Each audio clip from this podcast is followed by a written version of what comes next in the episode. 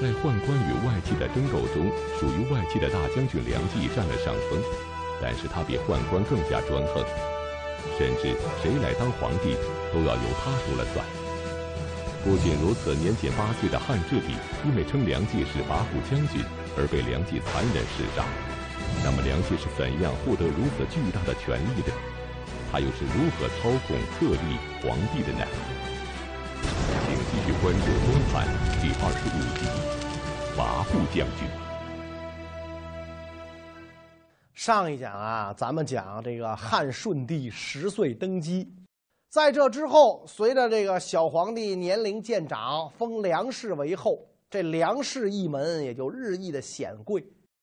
梁氏显贵之后，梁后的父亲梁商被封为大将军。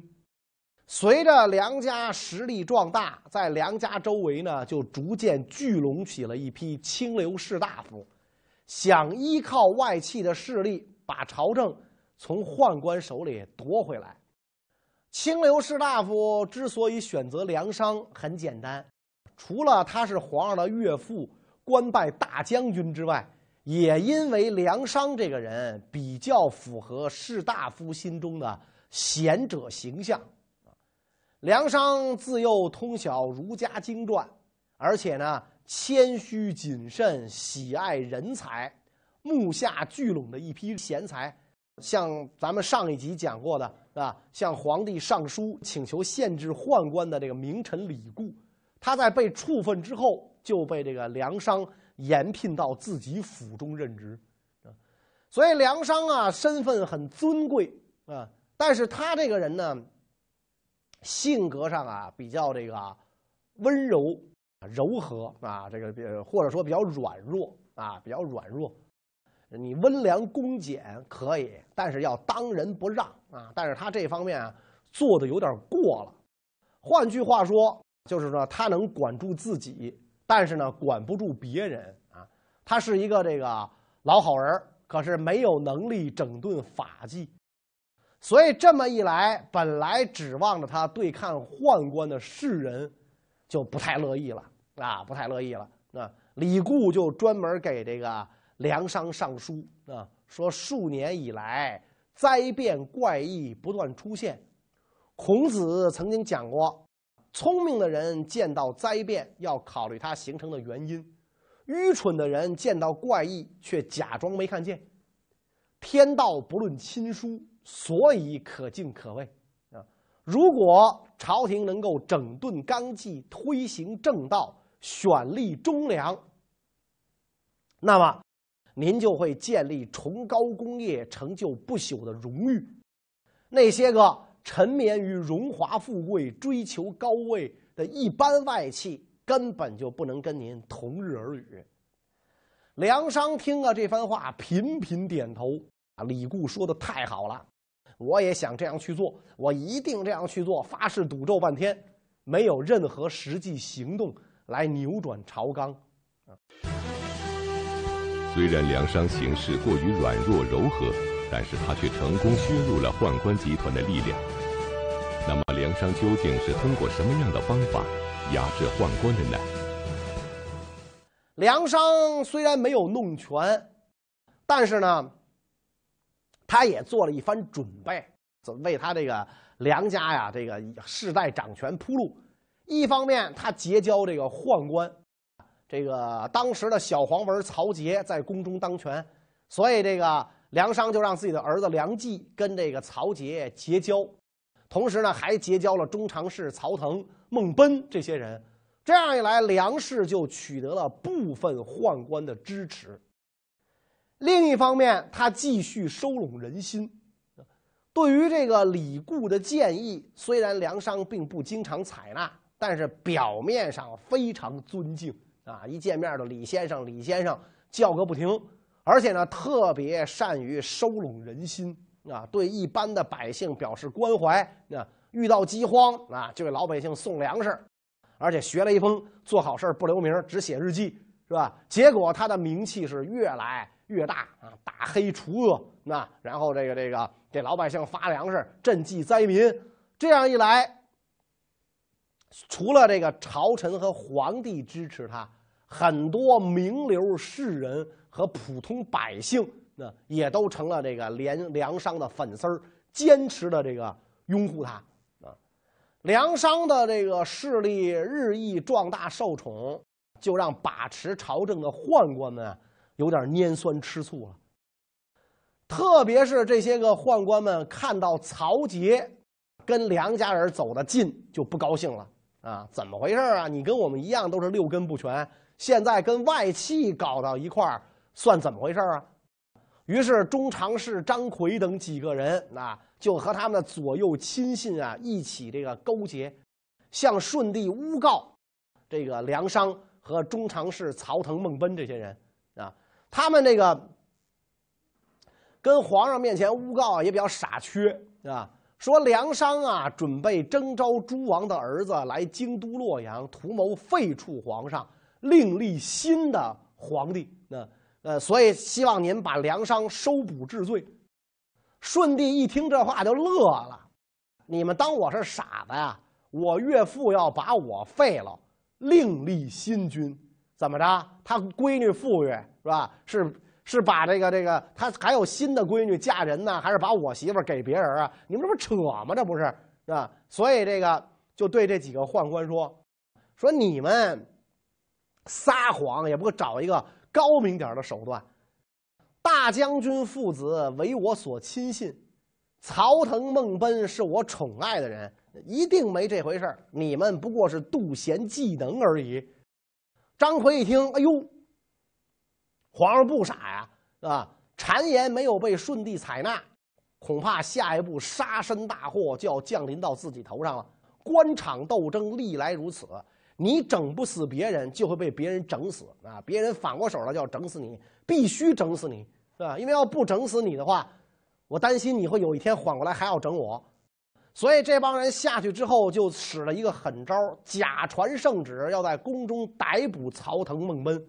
顺帝闻讯，龙颜大怒，派人急速传命，释放曹腾、孟奔，把张奎这些个人逮捕下狱。最后，张奎这些人全部在狱中被弄死了。这么一来，不仅宦官的力量削弱了，而且呢，梁商收拢了人心。所以，从这件事儿上可以看出，在当时，梁氏外戚的力量。已经超过了宦官。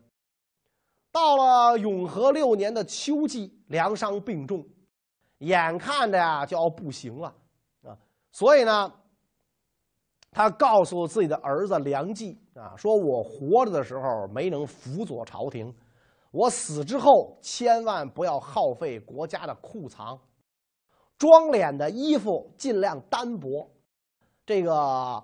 至于放在口中的这个韩愈，用作葬服的金缕金缕玉衣啊，珠宝贝壳之类的东西，对死人是没有什么益处的，只会劳累骚扰文武百官啊。如果出出殡的队伍繁华胜利，只是增加尘土污垢，都要加以谢绝。很快，梁商去世舜，帝亲自来给自己的老岳父吊丧。丧礼之后，就擢升梁商的儿子梁冀为大将军，梁冀的弟弟梁不疑做河南尹。那到这个时候，梁冀就站到了权力的最高峰。梁冀上台后，朝廷大臣们对待梁家的态度急转直下，并且上书弹劾梁冀。那么，梁冀是个什么样的人物？他又为什么会遭到朝臣的反对呢？梁冀啊，跟他爹就不是一个肠子里爬出来的，这家伙不是什么好玩意儿。永和元年，朝廷任命这个梁冀啊为河南尹。梁冀生性喜好饮酒，纵情作乐，为所欲为，居官多有暴虐不法行为啊。说完说白了，就是具有一切二代们的所有不良嗜好。当时他的手下有一个人呢。是他的老爹梁商亲信的门客洛阳令吕放，嗯，吕放一看少东家干的这些事儿都不是好事儿啊，那有损于老东家声望啊，就把这上述的情况啊报告给了梁商啊。梁商就因此责备了梁冀啊，说你小子能不能干点好事儿？怎么整天出去给我惹事儿？你开车压死人，连累着我上电视道歉，是吧？你你你你能不能让我放心呢？是吧？说要不是这个吕放表忠心向我报告了你，我还以为你是个好人呢。梁冀当面不敢说什么，诺诺称退。回到家中，咬牙切齿的骂街呀，那跺脚骂街，骂吕放啊！好你个吕放啊！谁让你多嘴的？成是吧？你会说是吧？我现在就准备让你永远闭嘴。居然就派人把吕放给刺杀了，所以你看这个人的心性啊，小到什么程度？心眼小到什么程度？梁商在世的时候啊，梁氏并没有明显的虐政，还被这个清流士大夫看作是抵挡宦官专权的一面盾牌。但是等到梁商一死，梁氏外戚的势力就膨胀了。到了梁冀掌权的时候，东汉的朝政就被梁氏一门把持，特别是人事安排主要被梁冀把持，让这个正直的大臣很看不下去。梁氏一家姻亲满朝，盘根错节，弄得朝政乌烟瘴气，百姓苦不堪言。皇上为了装装样子，招遣八位使臣行巡天下。惩罚奸佞，奖业忠良。啊，这八位号称八郡的使臣，大多是天下闻名的宿儒。有一个叫张刚的，年纪最轻，官位最低。其他七个人受命上路之后，张刚衔命出京。刚一出京城，张刚就叹息啊，说：“豺狼当道，安问狐狸？你不抓主要矛盾是吧？问题出在前三排，根子就在主席台。”你不抓主席台上坐着那个，你老抓这个前三排的，有用吗？是吧？小腐败戴手铐，大腐败做报告，这哪成啊？是吧？所以把车轮埋于都亭，起草弹劾梁冀的奏章啊，弹劾梁冀肆无忌惮贪污受贿，多数阿谀陷害忠良，十五项大罪啊。书奏上奏朝廷，京师震悚，百官惴惴不安。舜帝知道张刚忠直，啊，但是梁冀毕竟是血脉皇亲，加上梁冀亲党互相庇护隐瞒，所以最后也就不了了之。啊，大家也都看明白了，体制不变，什么都变不了。你都不从这个根子上下手，你净打苍蝇不打老虎没有用。啊，这件事儿发生之后，大将军梁冀对这个张刚啊非常的痛恨。就想找个机会治他，哎，很快机会就来来了。当时广陵郡出了个盗贼首领，叫张英，在扬州、徐州一带作乱十多年，历任郡太守，无法镇压啊。所以这个梁冀就任命张刚为广陵郡太守，这是想借刀杀人啊，让你小子去这个叛贼的地方啊。你或者是被贼人杀了啊？如果你没有被贼人杀了，我就要治你的罪，治你治郡不善的罪名。你横竖都是个死，你去吧啊！以前如果有有人赴任广陵郡太守，都会请求朝廷多派兵马，而张刚单车赴任，自己一乘轻车就去了。抵达广陵之后，直奔张英营垒大门求见张英。啊，张英一听，怎么着？太守上我这儿来了，急忙下令紧闭营门，刀出鞘，弓上弦。啊，多备这滚木雷石防守。啊，张刚来到这个张英门外，啊，把所有跟他前来的官吏百姓打发回去，就带了十几个亲随，写信告诉张英，请他出来见面。啊，约他出来见面啊！这递进张英的大营，张英一看张刚十分诚恳呐，就出营拜见啊。张刚让张英上座啊，对他进行了一番那个说教，就给给给他上了一课啊，给给他讲课啊。没成想到最后，张英听后感动的流泪呀啊，说我们这些野蛮的愚民，自己不能上通朝廷，不堪忍受残酷迫害。才聚集在一起，苟且偷生。我们就像是腹中有鱼，自己也知道不能长久，只不过苟延残喘而已。今日听到使君开导，正是我们再生之时啊！所以张英告辞回营，第二天率部众一万多人，带着老婆孩子，把手臂捆在背后，向张刚投降。张刚兵不血刃呐，啊，就摆平了扬州巨盗啊，十几任这个十多年地方官处理不了的事儿，所以朝廷考评地方官吏的功绩啊，应该封张刚为侯爵。啊！但是梁冀出面百般阻挠，所以这个张刚呢没能封侯，在这个扬州地面广陵郡守任上待了不长时间就去世了。就在梁冀依仗外戚势力为所欲为的时候，汉顺帝驾崩了。而在这之后，东汉王朝在很短的时间内竟然连续更换了三位皇帝。那么是什么原因导致了皇位的频繁更替？大将军梁冀在其中又起到了什么样的作用呢？建康元年，仅仅三十岁的顺帝一命呜呼，他的这个儿子刘炳继皇帝位啊，刘炳还是一个小婴孩啊，继了皇帝位啊。那么梁冀的妹妹就成了皇太后，临朝主政。梁家的势力啊，就更强大了。而在这个时候，继位的小皇帝刘炳也是运气不太好，在皇位上还没有长大，就驾崩了。年号这个年龄啊，也就两三岁。死后的这个谥号是冲帝啊，冲跟前面那个商都是一个意思，早夭啊，没长大就夭折的意思。所以这样一来，舜帝这一脉没人了。都是一线单传啊，安帝传舜帝，舜帝传这个冲帝，全是一脉单传，没人了，没人了，怎么怎么办呢？只能从地方上的诸侯王里挑选新皇帝的人选。没过多久，受到这个征召的地方诸侯就作为皇帝候选人来到了洛阳。当时主要的候选人有俩，啊，一个是清河王刘算。啊，另一个呢是渤海王的儿子刘赞。清河王为人严肃庄重，行动举止遵循法令制度。三公九卿啊，心里边都很归服。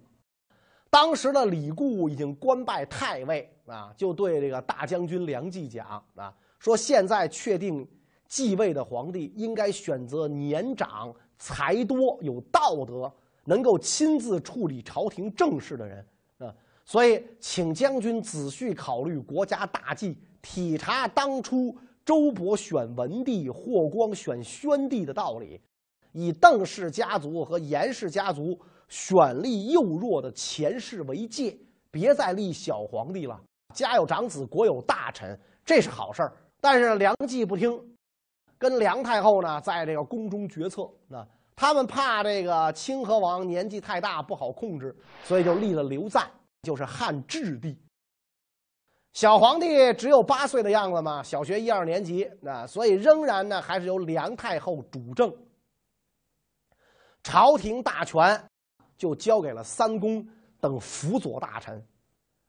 太尉李固这个时候屡屡向朝廷提建议啊，梁太后一般都能采纳，作恶的宦官都被排斥遣退，这样一来，天下人很高兴。期望着政治清明，但是天下人高兴了，有人就不高兴。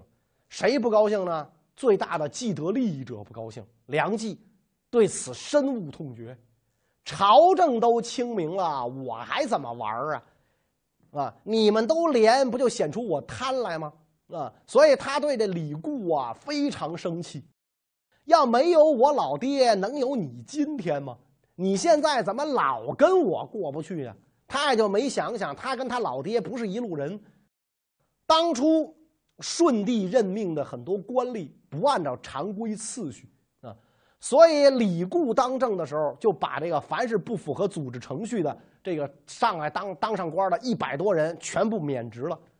这批被免职的官吏对李固非常的怨恨，那当然了。就站到梁冀的阵营当中共同写匿名信诬告太尉李固，说太尉李固假公济私，表面上依照正道办事，实际上从事奸恶勾当，挑拨离间皇室和近亲的关系，培植加强自己的党羽。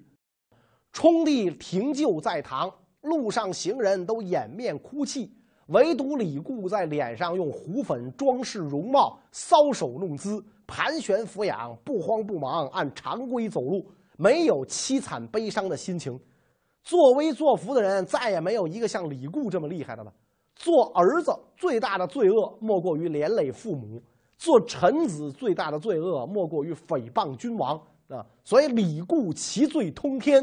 应当诛杀。奏章呈上之后，梁冀面见自己的妹妹梁太后啊，请求把这个奏章下交有关官吏查办。但是梁太后知道李固天下名儒啊，一时人杰，就没有听从。陷害李固不成，梁冀就把矛头对准了小皇帝，并且蓄谋杀死汉质帝。但是汉质帝尚且年幼，他对梁冀能有什么威胁呢？梁冀又为什么要弑杀幼主呢？汉质帝虽然年幼啊，虽然是梁氏兄妹立的，但是堪称聪明绝顶啊。某一天早朝，他目送着退下去的大将军梁冀，冷不丁的冒出了这么一句：“此跋扈将军也。”啊，小孩啊，还是没心眼儿，童言无忌嘛，啊，冒出这么一句，哎呀，这真是一个跋扈将军。梁冀还没走远啊，当这稚嫩的童音轻飘飘进入梁冀耳膜的时候，对他来讲是一个炸雷炸响。好家伙，我梁冀是仗着妹妹是太后，有专横跋扈的地方。这一点，满朝文武都看在眼里，可是谁也没敢吱声啊！万万没想到，竟然没能瞒过你个八九岁的娃娃。梁冀吓得直冒冷汗。哎呦喂！你要再长几岁的话，俺梁冀，咱梁家能有日子过吗？一个恶念是陡然而生，不行，一定要设法除掉这小王八蛋。所以梁冀买通内侍，把毒药放入皇帝吃的汤饼中啊。这个汤饼啊，就是片汤啊，就是馄饨不搁馅儿，那片汤。最早的饼都是这个煮成汤，那这样吃的啊。像这个这个，我们今天吃这种饼叫糊饼，这是跟游牧民族学的。令皇帝身边的侍从拿去给刘给这个质帝吃。智帝吃下之后没多久，毒性发作，口干舌燥，腹内如同火烧，急忙派人召唤太尉李固。李固仓皇入宫，来到这个幼主榻前询问得病的缘由。刘赞当时还能说话，而且神志清醒，就跟这个李固讲啊，说朕刚刚吃了汤饼，腹中烧闷，快给我点水喝。我喝了水，可能还能活下去。你看，小皇帝很聪明，知道自己啊可能是中毒了啊。梁冀这个时候也装模作样的站在皇帝身边，他就怕小皇帝再活下去，连忙阻止，哎，说可不能喝水啊，喝了水要吐。话还没说完，九岁的小皇帝啊就驾崩了。所以这个事儿啊发生的太突然了，太尉李固当时就傻眼了，这咋回事儿啊？昨天皇上还好好的，今天吃了个汤饼就死了。那会儿的食品安全绝对有保证啊，没有三氯氰胺，没有地沟油，没有苏丹红，就算有这东西也不可能端到皇上跟前啊。怎么皇上好端端的就死了呢？所以李固扶到皇上的身体上，这个连声哀嚎啊，痛哭失声，并且要弹劾伺候皇上的御医。估计他心里当时要明白这是怎么回事梁冀担心会泄露下毒的真相，所以对这个李固非常痛恨。当时倒也没有尸检啊，不然解剖开一看就知道皇上怎么死了。汉质帝驾崩后，迎立新君一事迫在眉睫。那么，跋扈将军梁冀将会如何操纵这次册立新君？他又是否能够夺回朝廷大权呢？朝廷召集三公二千担以上的官员和列侯，讨论继承帝位的人选。李固、胡广、赵介这三公和大鸿胪杜桥都认为清河王刘算德行完美，皇家血统最尊贵啊，一贵一亲都应该立为皇室继承人啊。朝廷的文武百官也都归心于他。然而，这个宦官中常侍曹腾有一次去拜见刘算，刘算没向他施礼，因此这宦官们。